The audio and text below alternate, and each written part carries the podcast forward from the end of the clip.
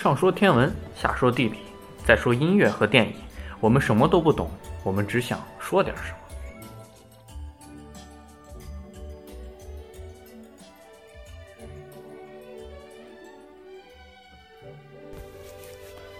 那我们现在来聊聊天文。我们这一期天文的主题是，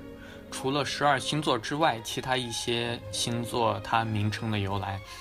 在聊今天的主题之前，各位听众如果有什么想说的话，可以通过评论留言、私信，在各个平台，喜马拉雅、荔枝、苹果 Podcast 平台上把你想说的话发给我们。那现在来聊聊这期的主题，来聊聊其他星座它的名字的来历，来听听十四是怎么说的。我们说完了黄道十二星座名字的由来，再来说一说全天剩下的星座的名字的由来。先说一个苍蝇座，苍蝇座它最亮的两颗星是蜜蜂三和蜜蜂一，就像蜜蜂那个它那那一对眼睛一样特别亮，靠在一起闪闪烁烁的。但是可能就会奇怪了，为什么两颗星星都是蜜蜂一、蜜蜂三的，为什么又要叫苍蝇座呢？其实最开始的时候，嗯，人们发现这个星座是把它划为蜜蜂座的。然后后来有一个天文学家，他画画星图的时候，自己把那个蜜蜂座改成了南迎座，因为有一个在北面有一个北迎座，是想让它就是这个南迎座和北迎座是相对的。后来因为北迎座它在白羊座的跟白羊座离得特别近，所以后来这个北迎座被取消了，然后就剩下一个南迎座了。所以南羊座就直接改名为苍蝇座，但后来因为蜜蜂比苍蝇，毕竟蜜蜂比苍蝇更招人喜欢，也听着更好听，所以后来在星图上画的那个这个星座的形状，它一般都画的是一个蜜蜂，但是名字还没有改过来，还是叫苍蝇。然后还有一个是豺狼座。传说这个豺狼座是，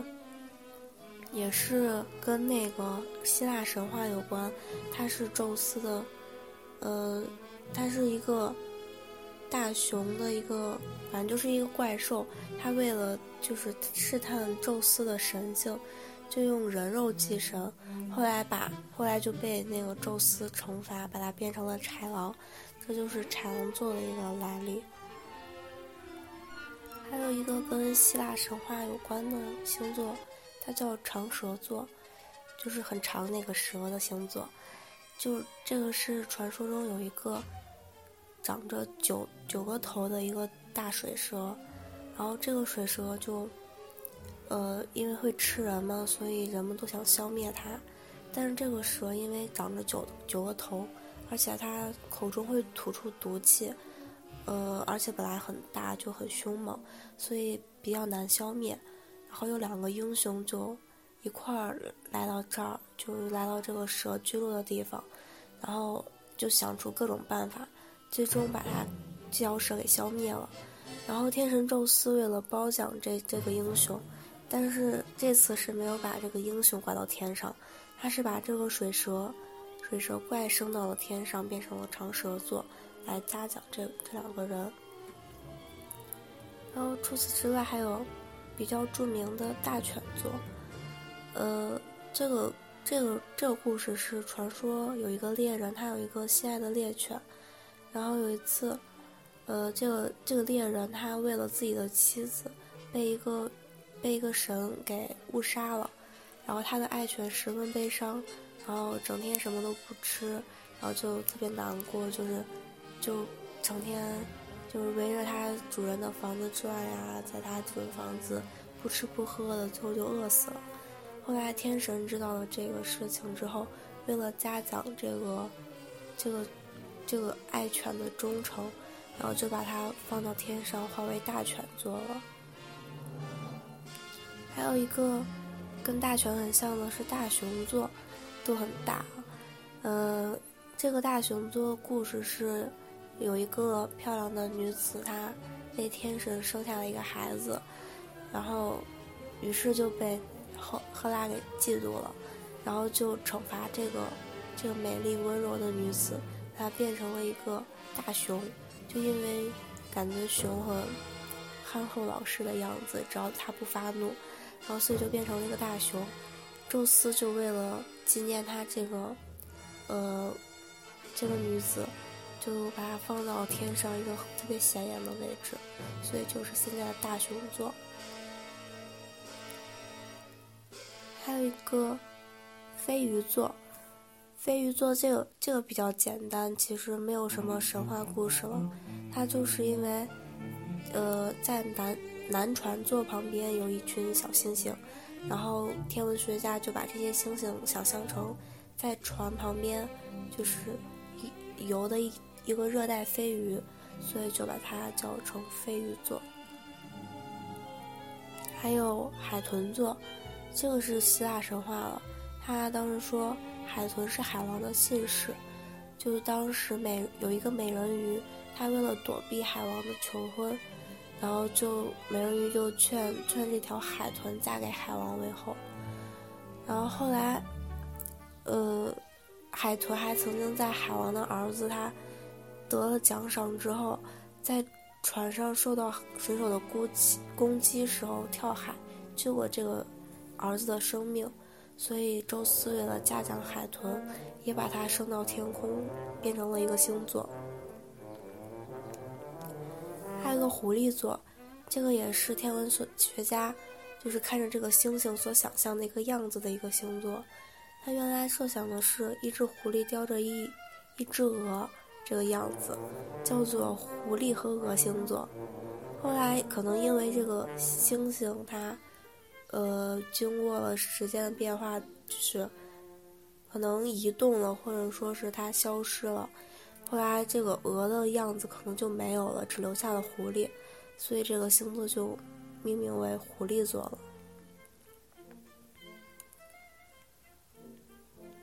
还有一个鲸鱼座，这个鲸鱼座是就是比较大，然后样子也比较可怕，据说是受到海王的派遣来吞食，就是在岸边作为一个人人奉品。贡品的祭品的一个公主，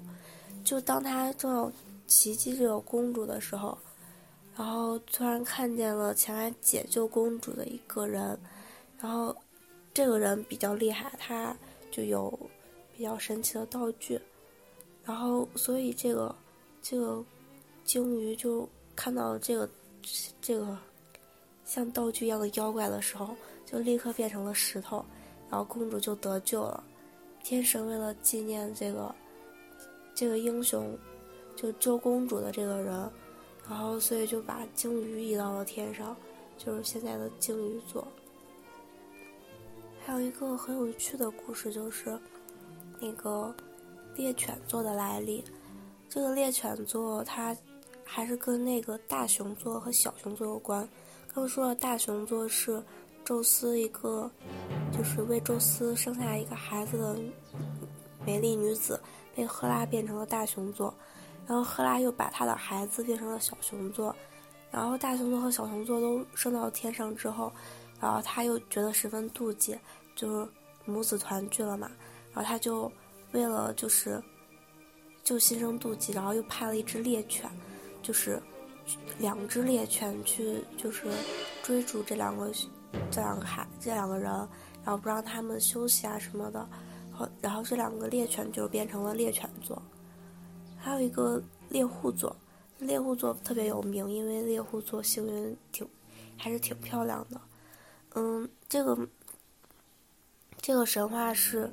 因为有一个狩猎者，是因为这个狩猎者来编来的，这个狩猎者有个故事就是说。他非常厉害，也非但也非常残忍。他就说他自己没有一任何一种野兽都不能击败他。然后有一个有一个女神听说了就很不就非常不开心，就想一个凡人怎么能这么自大，然后就派了一只毒蝎去杀这个嗯这个这个这个猎人。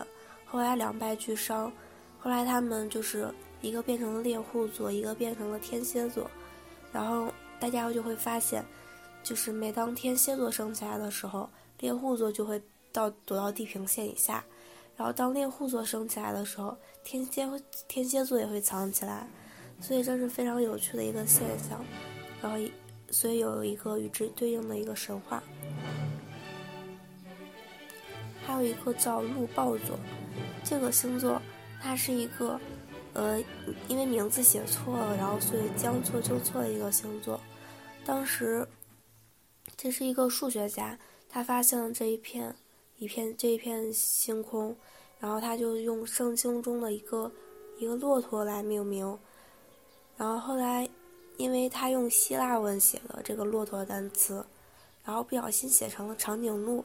后来以讹传讹，然后这个名字越来越怪，然后就变成了鹿豹子。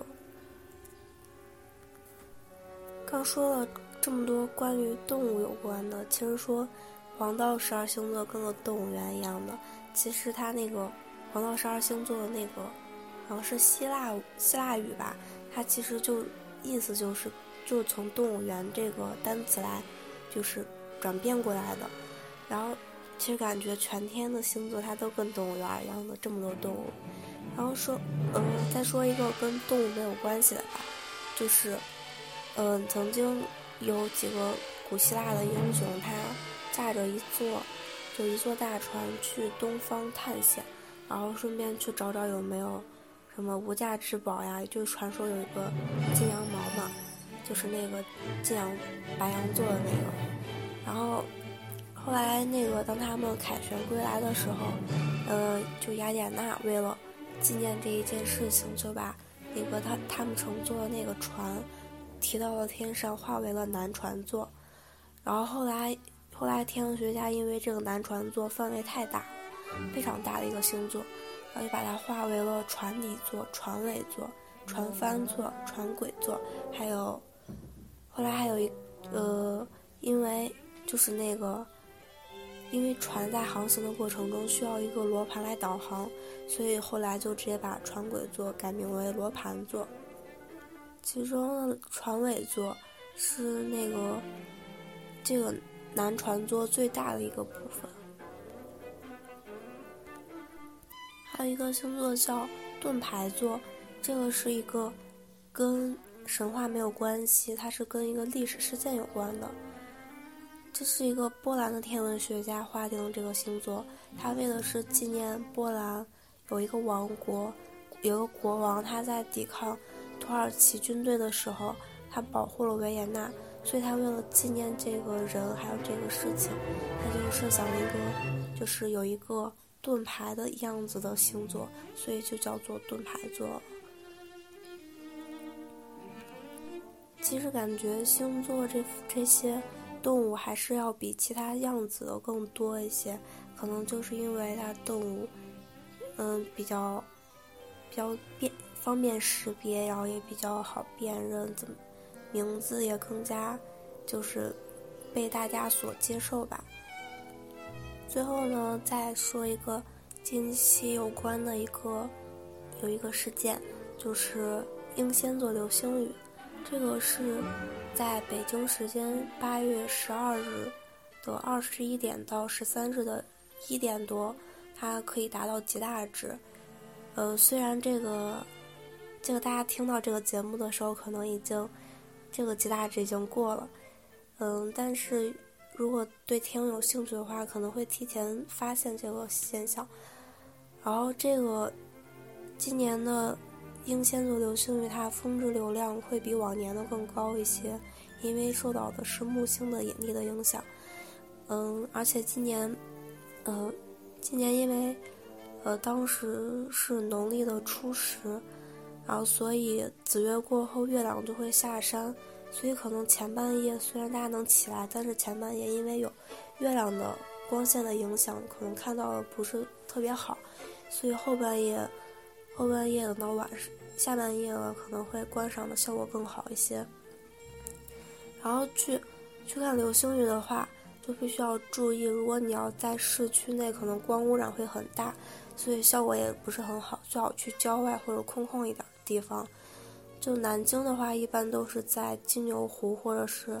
紫金山上，大家都会露营，然后去一晚上去观测。嗯，还有一些人，我看就还有人会去浦口那边，反正就是郊区的话，会那个效果会更好。其实我之前看流星雨，真的是一晚上就看到了一颗，所以这个可能还是需要碰运气的。呃，之后，之后这次是没有及时的告诉大家，之后的话我会提前提前一周时间告诉大家，然后如果感兴趣的话可以去看一下。